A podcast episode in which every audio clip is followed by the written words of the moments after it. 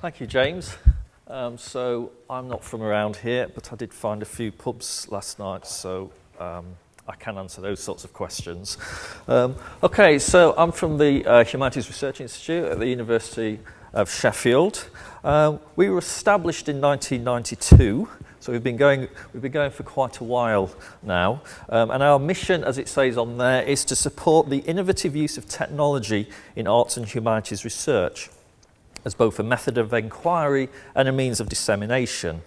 And we are, in the HRI, entirely project-based. Okay, so at the moment we don't do any, any teaching or anything like that. We're entirely project-based, receiving all of our funding from external sources, such as research councils. And We receive all our funding from external sources and we're entirely self-sufficient. Okay, we don't receive any funding from, uh, from faculty, although they do um, underwriters. So we are very, very practice-based. And this is an important point because in Sheffield we view the digital, digital humanities to be an essentially practice-based activity I personally don't see how on earth you can talk about the digital humanities without substantial experience of actually doing the digital humanities. And yet there are those who do. Lots of people have tended to theorize and intellectualize the digital humanities. Some people even dream of it becoming an academic discipline, which is a bit like suggesting that editing should be an academic discipline in its own right and that one should have departments of editing. So I'm delighted to be here talking to you today because Oxford is one place that I feel has been at the forefront of the digital humanities for many, many years. And as evidenced by this workshop this week, uh, Oxford has a very practice-based approach uh, to digital humanities. So in this talk, I'm going, to, I'm going to talk about some of the aspects of that practice that have a wider value. Because digital humanities is practice-based, you need to develop practical knowledge and skills in order to undertake it. As a result, you end up with a practical knowledge and skills that are useful beyond academia. Because let's not forget, we live in an information age. Data is a capital asset. It has an economic value now which is greater than most tangible things. For example, the, cr the creative industries often refer to digital as their lingua franca. They create, trade, and disseminate content in digital form, whether they be journalists, advertisers, the BBC, television companies, etc. National governments, technology giants such as Google, and even errant CIA employees are all involved in very public arguments over the collection and use of personal data. Citizenship services, such as local government, health and social welfare, are all moving to online services that are focused around personalisation through data gathering and the use of mobile devices. And even retailers are increasingly holding less and less stock on their premises, directing you to their online shops instead. How many of you who hold Nectar cards have been surprised when buying groceries online to discover that Sainsbury's have a record of every single item you have ever bought from their physical shops? Everything is about data. Add to this data deluge the idea that we are now swamped with information. And the challenge is not how do we acquire information, but how do we acquire what we want from the vast body of information that is now available to us. So, how does, how does this relate to the digital humanities?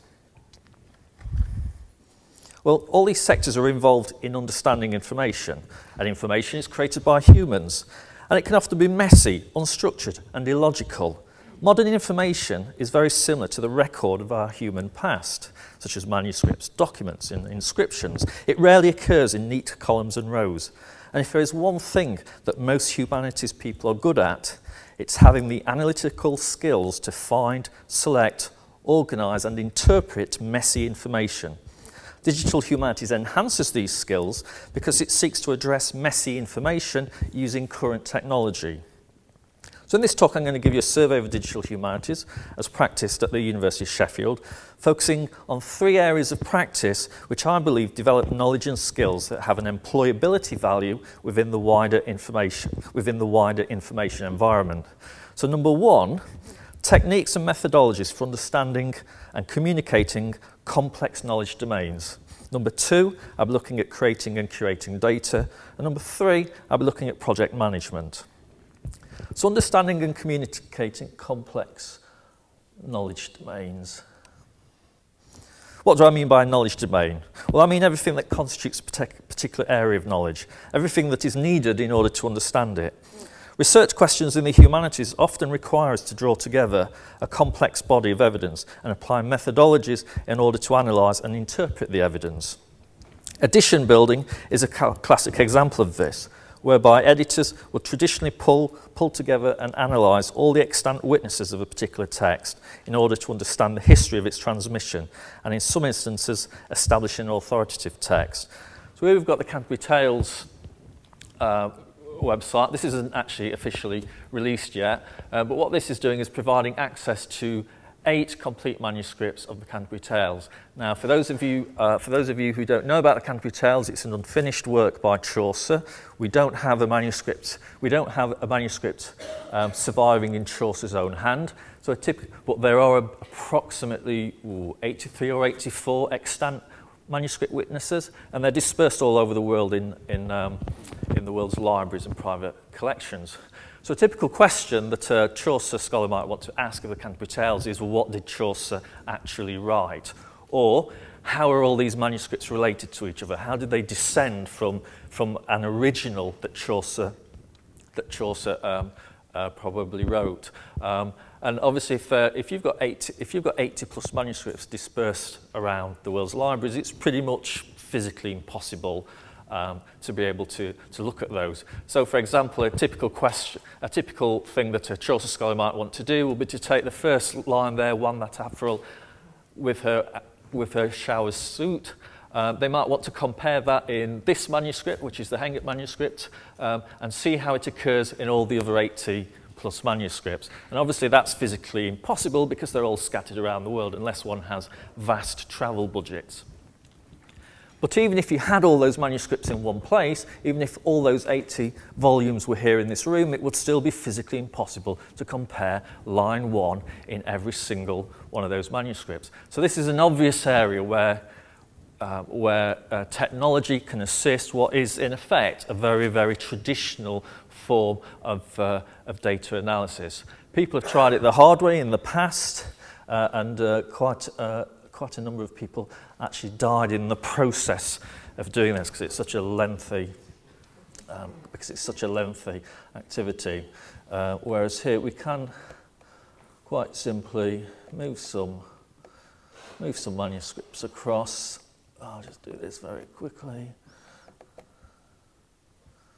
Okay, and then we can here we can just essentially sort of line up the manu line up um, line one in those three witnesses against the, against the current witness. So technology enables us to do, do this sort of thing a lot more simply, but we also have to bear in mind, particularly in this case, that this is Middle English. So in doing this, we've had to address a range of technical issues, such as the representation of Middle English characters and scribal practices in the transcriptions. We've had to understand which techniques for analysing the data are useful for the scholar. So we started off with something that was very, very, um, uh, very, very computational and automated. We developed algorithms that would automatically analyze all of these lines and, and present you with the results. Um, and we, we, kind of, we kind of discovered that we kind of realized that that um, that, was, that was actually producing slightly misleading results and that what, a, what your average Chaucer scholar wants to be able to do is to just have the evidence put in front of them in a, in a digestible format and for them to do the, to do the processing and the thinking. So we have to, we have to understand which, uh, which techniques are appropriate. We also had to understand which line numbering do we use. This is such, you know, this is, this is, a, a, this is a tradition of editing that actually now has three line numbering systems. So we had to sort of take, take all, all of that on board. Also, do we privilege one manuscript version over another when comparing texts? Editing in the, editing in the uh, digital humanities actually builds on a very long tradition which extends back to the days of Ptolemaic Alexandria and the attempts of the Alexand Alexandrian librarians to compare the manuscript editions of Homer's Iliad to try and establish an authoritative text. So when we're, build, when we're building this sort of thing, we're actually, we're actually building on a very, very long tradition of, um, of editing. Another, another example of quite a complex knowledge domain is, uh, if I can remember, oops, that's the volume.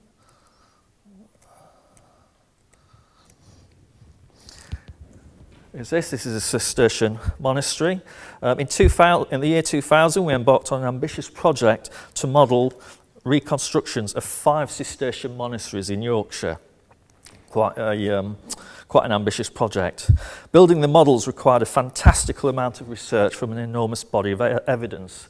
And here the detail was key because we couldn't just guess what the missing parts were like, because um, obviously these monasteries are not, are not complete, they're just um, archaeological uh, remains now. Uh, we had to undertake a huge amount of research to establish what they, looked, what they looked like. And the reason we had to do that is because we understood that there was significance in every little piece of detail within those buildings. So if one is to interpret the buildings um, accurately and realistically, you need, to, you need to try and reproduce that detail as far as possible. And one of the things that we found is that often most of the research in digital humanities projects is actually undertaken at the point of data creation rather than by using the finished resource. This is because data creation often requires a level of familiarity with the evidence that is unprecedented. So if we go back to the Canterbury Tales, I personally transcribed countless manuscripts of Chaucer's Canterbury Tales, every individual letter. And transcribers of medieval manuscripts will often tell you that in the process of tra- transcribing, they come to know the scribe because their, uh, their, um, their relationship with the, with, the, with the text is so so great and achieved such a great familiarity. As it turned out, the amount of research one could do with the Cistercian data set once it was completed was limited because it was so ahead of its time. I mean, this is the year 2000. Um, the, uh, the, person, uh, the person who did most of the modelling uh, just put in so much detail into there that it, that it was essentially impossible to stream this over the, over the web at the time. And it's still difficult at the moment. We're now sort of looking at reducing the detail in these models to try and create some kind of sort of um, virtual world. Incredibly, in the year 2000, it was in the, pro- in the original funding proposal, it was proposed that these would be available over mobile phone devices in the year 2000. Incredible. The funder, I think, smelt um, uh, uh, smelt something a bit fishy there and uh, forced us to remove the mobile element from the, uh, from the costings. Okay, so here we have, um, oops, here we have another example. Um, it's, uh, what I'm going to show you is a technique commonly called network analysis. Uh, let's just bring up. Geoffrey Chaucer. Um, so this technique commonly called network analysis. Um, it's a type of data, uh, data visualization. Um, it's, used, it's, it's commonly used today um, to, to uh, in order to understand things such as social networks um, and the development of knowledge across across the web. But we can also use it in the in the humanities. And in the humanities here, the idea is that we understand that there's a lot of information um, about uh, relationships and patterns within a particular subject domain that's not explicit in the evidence. So, for example, you might have a you might have a document with you might have a document with person A in it, and you might have another document with person B in it as, his, um, as two historical documents. Person A and person B might have known each other, might even have worked together, but that that information is not is has not been recorded in anything they've left or anything that's been left behind them. And it's only when you start pulling lots and lots of information together that you start to see patterns and and relationships emerging. And here in this particular uh, in this particular project this is a pilot project that was funded by the Andrew Mellon Foundation. And and we for this we had the we we, we had the there was the assumption that the rise of English um, and English literary culture originated from London and that it was actually driven by people who were working in the civil service and working for the government and that, they, and that, uh, and that the scribes were basically people whose day job was uh, writing out documents for the, for the government. Uh, they were doing a bit of literary stuff in the evenings and that actually their patrons uh, and, uh, that their patrons were actually people who were also sort of quite prominent in the in the government. And we actually, uh, by um, analysing the, by uh, presenting the data in this way, we were actually able to establish that that was indeed the case. Uh, we were able to uh, we were able to see relationships between. Uh, we we started to realise that scribes. Uh, were, were actually working in the daytime. Were working for the same for the same government departments, but there's nothing, know, there's no, uh, there's nothing anywhere that tells you that those scribes knew each other, they must have known each other. And they, they both, you know, they happened to be, they happened to be transcribing um, uh, poetic works um, sort of on the side.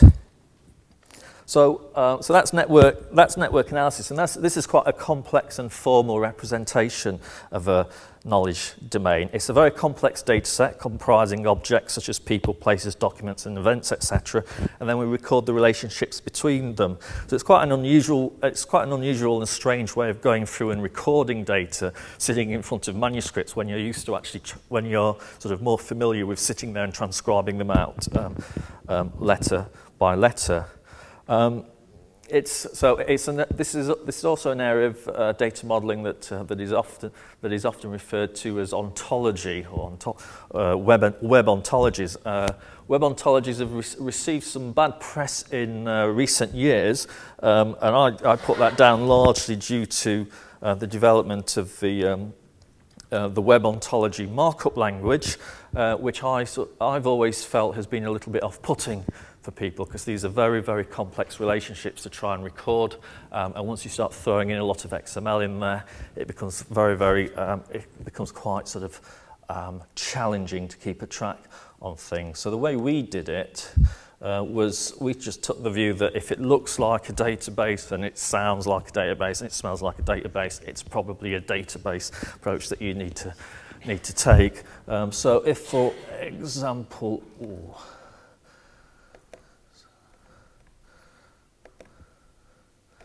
So part of the part of the challenge of this project was to see if there's there, to see if there's another way of coming up with um, uh, with uh, this sort of data modeling in terms of actually in terms of actually creating the the data. So here you can create lots of objects and then you can build relationships between the objects and all the relationships are formally formally defined. Uh, were we successful with this? Well, the jury is still out. Um, is, the, is the network diagram a useful tool for research? Again, this is a, these are questions we're asking ourselves, and I think the jury is still out on that. Um, is, it, you know, is it just presentation over substance? What we do know is that the needs of research in the humanities are challenging. Um, in this example, determining appropriate data structures, user interfaces and visual representations of data had to be done all within the context of medieval manuscript studies. Personally, I think visualizing Twitter feeds is child's play by comparison. And then uh, just quickly another, uh, another example of, a, of uh, having to sort of model a uh, a, a complex knowledge domain is uh, locating London's past. Uh, now here what we're doing is we're mashing up, mashing up a number of historical data sets on an old map of London.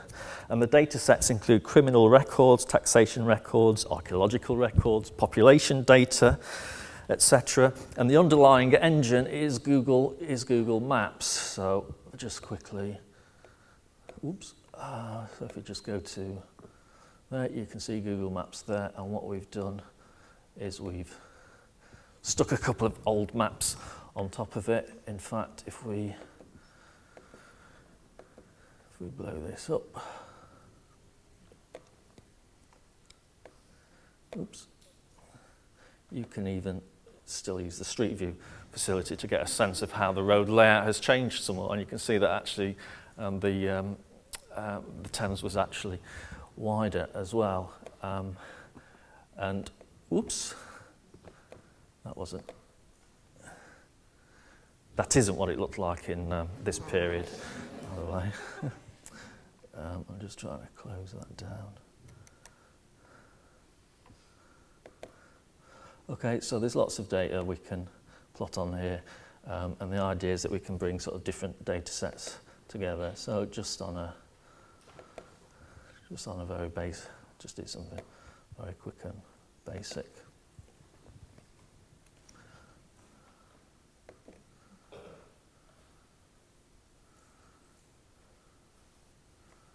Oops.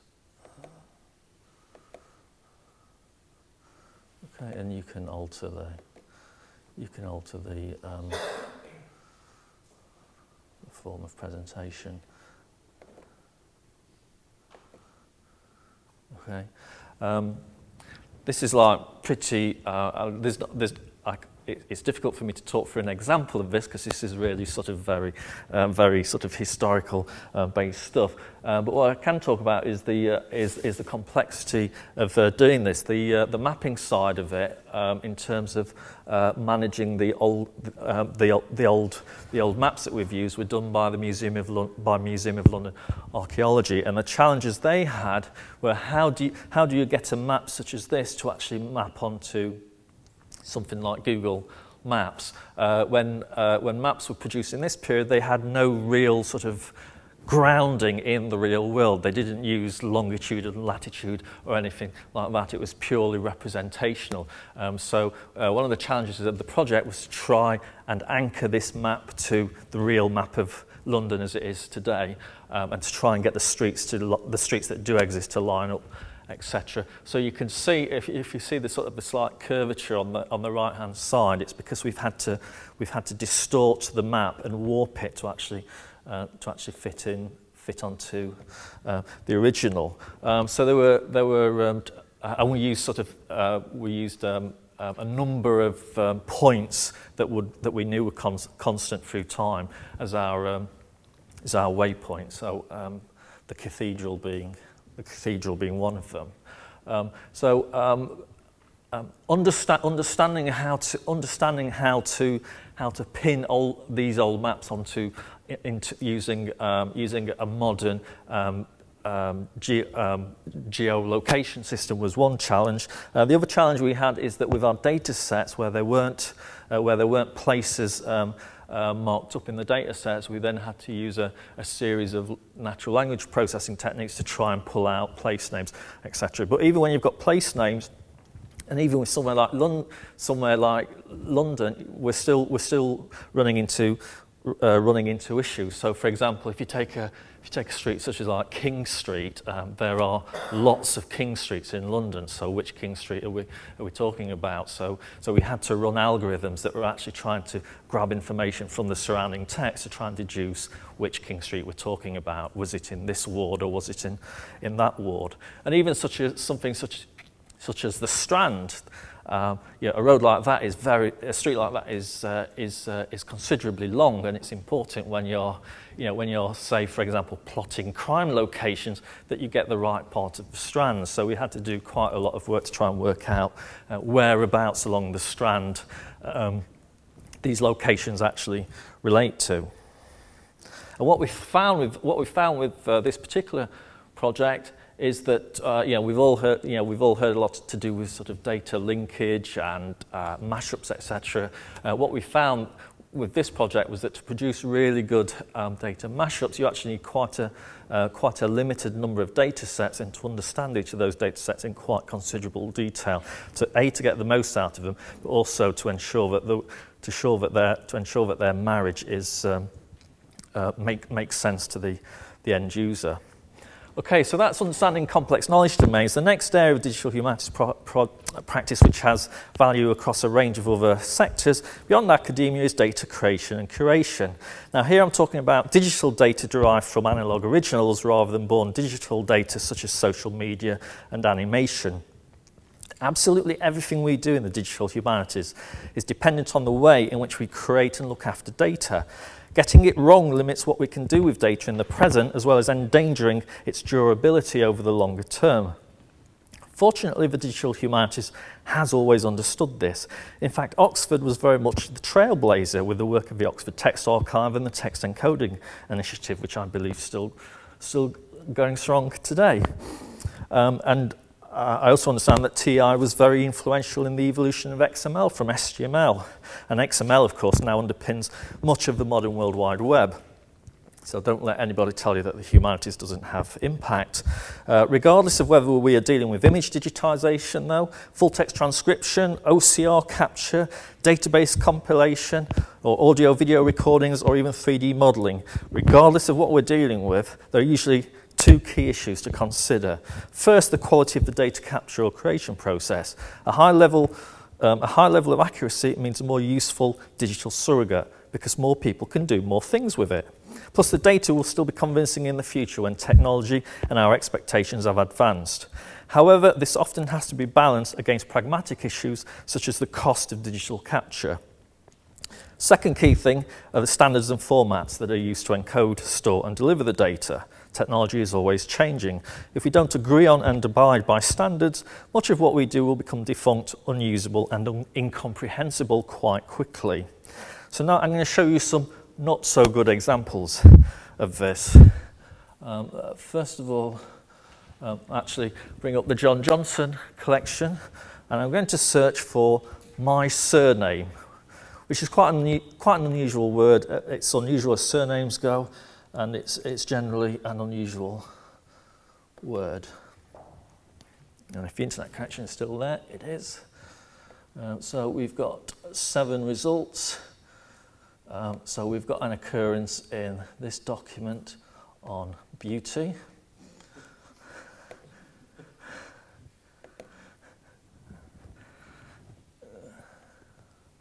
And then what I'm trying to locate is switch to the JPEG view.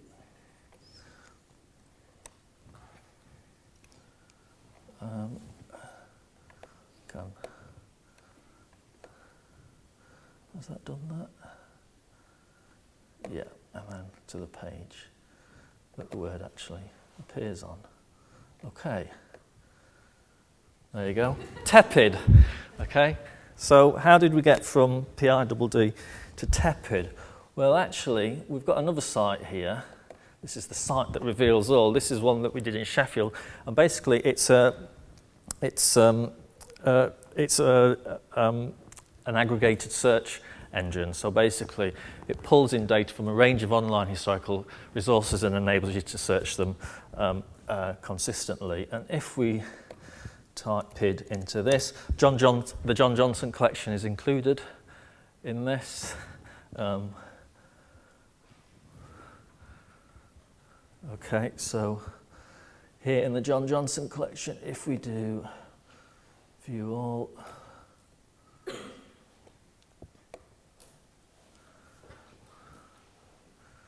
Okay, we've got six results rather than seven. But we did check the John Johnson collection's seven results, and one of their results is wrong in the sense that there's no occurrence of, seems to be no occurrence of PID whatsoever. But here you can see with the highlight there, you can see what's, go, what's going on here. There's a lot of, there's a lot of gobbledygook, and some of that gob, gobbledygook um, seems to have, um, um, seems to reveal the word um, PID. Um, so uh, what Connected Histories is doing is revealing the data which underlies the John Johnson digital resource. In the real resource, you would, you, would, you would never see this. You would always be directed to the images and left wondering why the results it is giving you are so peculiar. John Johnson was captured using digital photography, and then OCR was used to create a searchable version. The searchable version lies beneath the images, so you never actually see them. The age and quality of some of the documents meant that the OCR obviously struggled to, to represent the characters accurately, whilst the scale of the project, 174,000 pages, meant that it would have been prohibitively expensive to have humans correct the OCR. As such, the project relies on the search engine to use a range of error correction algorithms to produce, to produce near convincing results. The problem here is that the usefulness of the OCR relies entirely on the search engine. The OCR itself is quite unreadable to humans, which raises the question of how useful this data would be on its own. One could argue, of course, that it's the digital images which are important as data over the long term, and that the OCR is merely a low cost res- uh, solution to meet contemporary needs. Now, something worse than John Johnson is, um, is a resource called, um, is a resource known collectively as the British Library newspapers. Um, that looks like gobbledygook, but that's actually Welsh, so that's actually uh, correct, okay? Which is why I didn't use that as the example, why I picked on John Johnson instead. Um, but uh, the British Library newspapers suffer, it's the same approach, same techniques, and it suffers from the same problems. Now, British Library newspapers, when we, uh, when we indexed them for connected histories, um, I think we came, I think we uh, counted uh, about 15 billion items of data.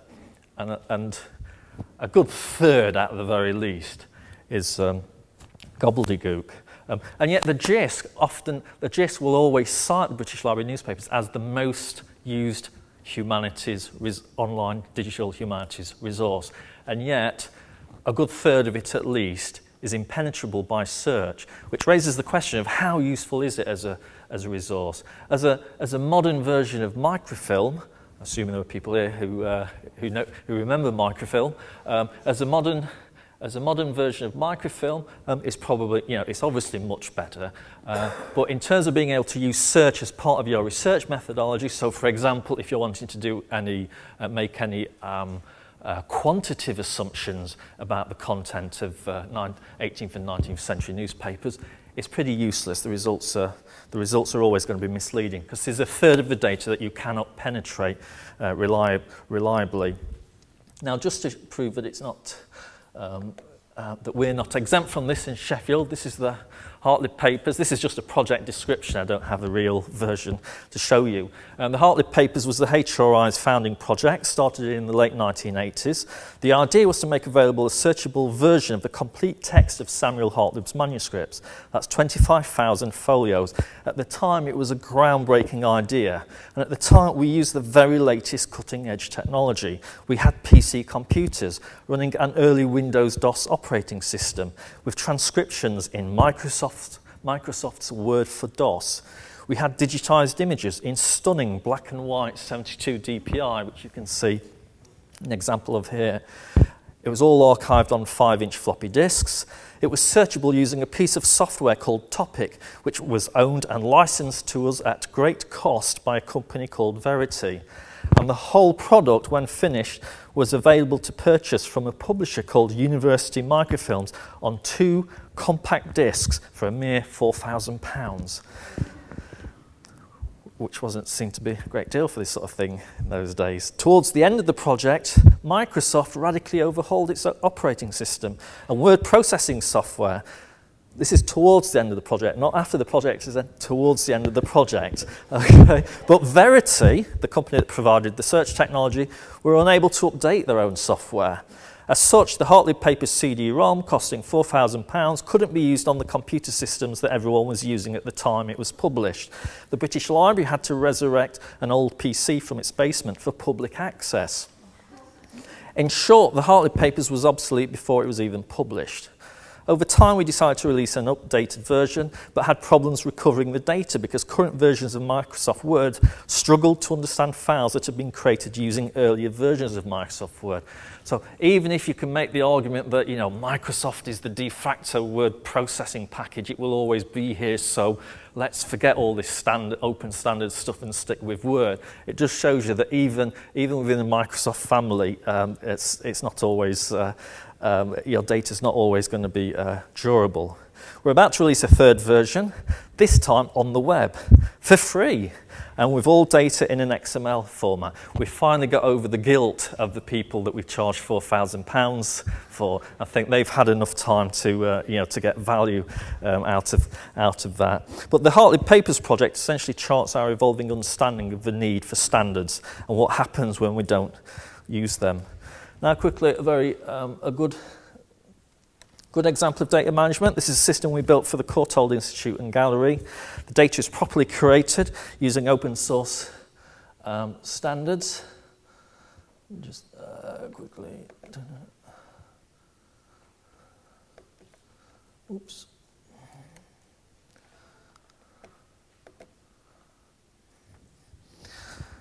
Curators can create their own content And because the data is properly curated, we can push it out to different devices and have the data's presentation optimized for each device. If you view this on an iPad, you'll see a version which is op optimized for tablet devices, and the mobile version looks very different. The content curation and interface issues we have had to address when designing these are actually no different to the issues which, say, Sainsbury's, John Lewis and B&Q have to address when developing their online stores. But Lorna Hughes said, uh, pointed out to me once that if you look at John Lewis's website, the amount of user testing and thought and design that has gone into that interface and that presentation, that presentation of data is probably far greater than we ever do in the, uh, in the digital humanities. Uh, and then for an extremely good example of data curation would be our Old Bailey proceedings. Do a search for Cummings. See what James' predecessors were up to. Uh, okay, have we got? Is this highway robbery? Uh, okay, so I'll just pick any of these. And then here, if we look, if we look, scroll down the screen, we can view the XML. So here's the XML. Uh, you can see the you can see here the investment we've made in detailed semantic markup, and the investment has, has paid off as far as we're concerned. Old Bailey enables users to conduct sophisticated searching, and we can even generate statistical graphs and charts, all because of the investment in the data. And it has become the center of a growing universe of online resources, why? Because this data is highly structured, which means that other people's projects have been able to do other things with it.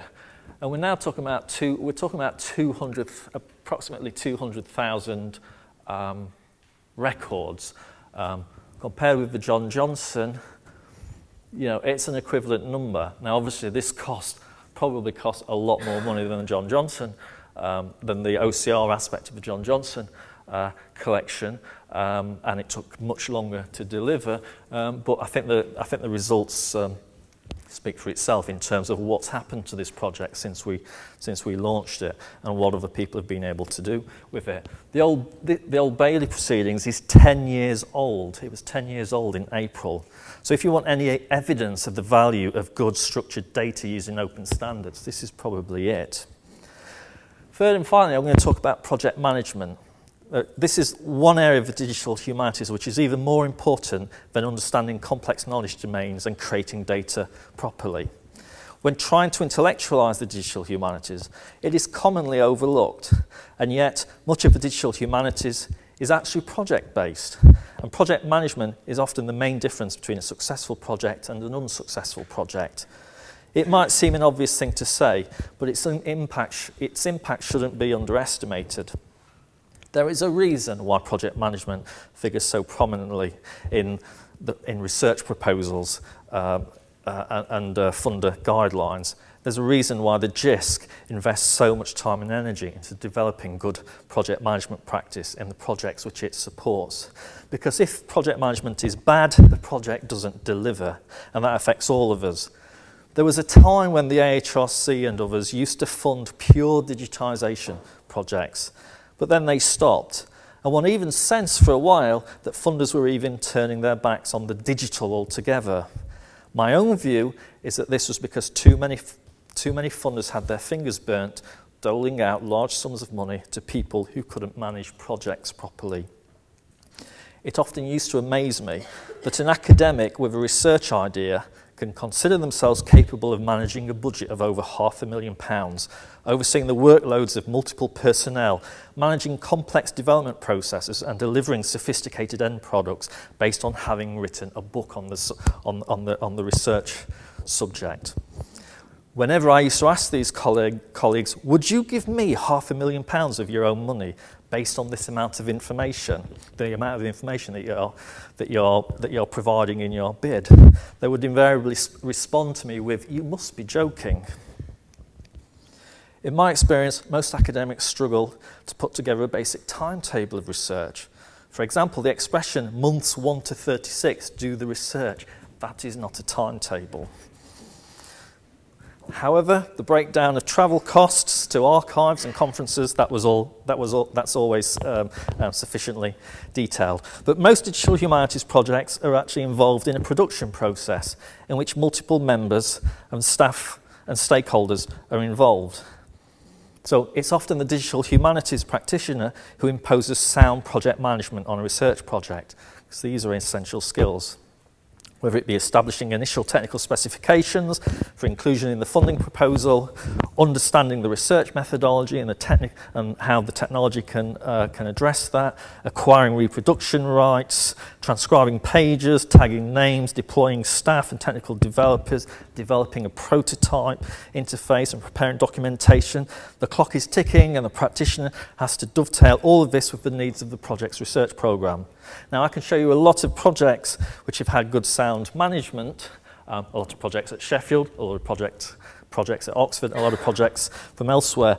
Uh, but you know, as we all know, you only really learn about good project management by looking at mistakes. So which project am I going to choose? Mean, I'm actually going to show you a Sheffield project to be politically safe. Uh, okay, so this is Foxe's Book of Martyrs, uh, complete transcriptions of four, uh, of four um, the, the, four editions of uh, the Acts and Monuments produced in Foxe's lifetime. Um, a vast undertaking, um, and you can basically um, work through, navigate through the text, and there's um, there's commentaries and etc. Um, etc. This is possibly the most poorest managed project I've ever um, I've ever come across. It started in 1992. It was hopelessly overambitious, transcribing and tagging four complete editions of Fox's Book of Martyrs, each edition being around 2,000 pages, transcribing and tagging them three times, okay, to check for, uh, to check for, um, to, to rule out errors, etc. It predates, the, it predates the tendency to at least have the first version um, shipped out to some other part of the world to be transcribed more quickly and at, uh, and at lower cost. Every, it's set out to tag every single person and place, researching and writing up biograph biographies and encyclopedia accounts for every single person and place. It's set out to translate every piece of Latin and Greek, write and writing commentaries for every section and story. The over-ambition of this project was compound, compounded by poor management. The timetable kept slipping. There was no connectivity between the work of different individuals. Some staff were tagging names in the transcriptions, whilst others were simply recording names in the pages on which they occurred in an access database. Other staff were transcribing the Latin and Greek phrases in Microsoft Word documents, with nobody thinking about how all these different types of data would be brought together to form a consistent, durable data set. Three different pagination systems were developed, and the three merged and became confused in the data.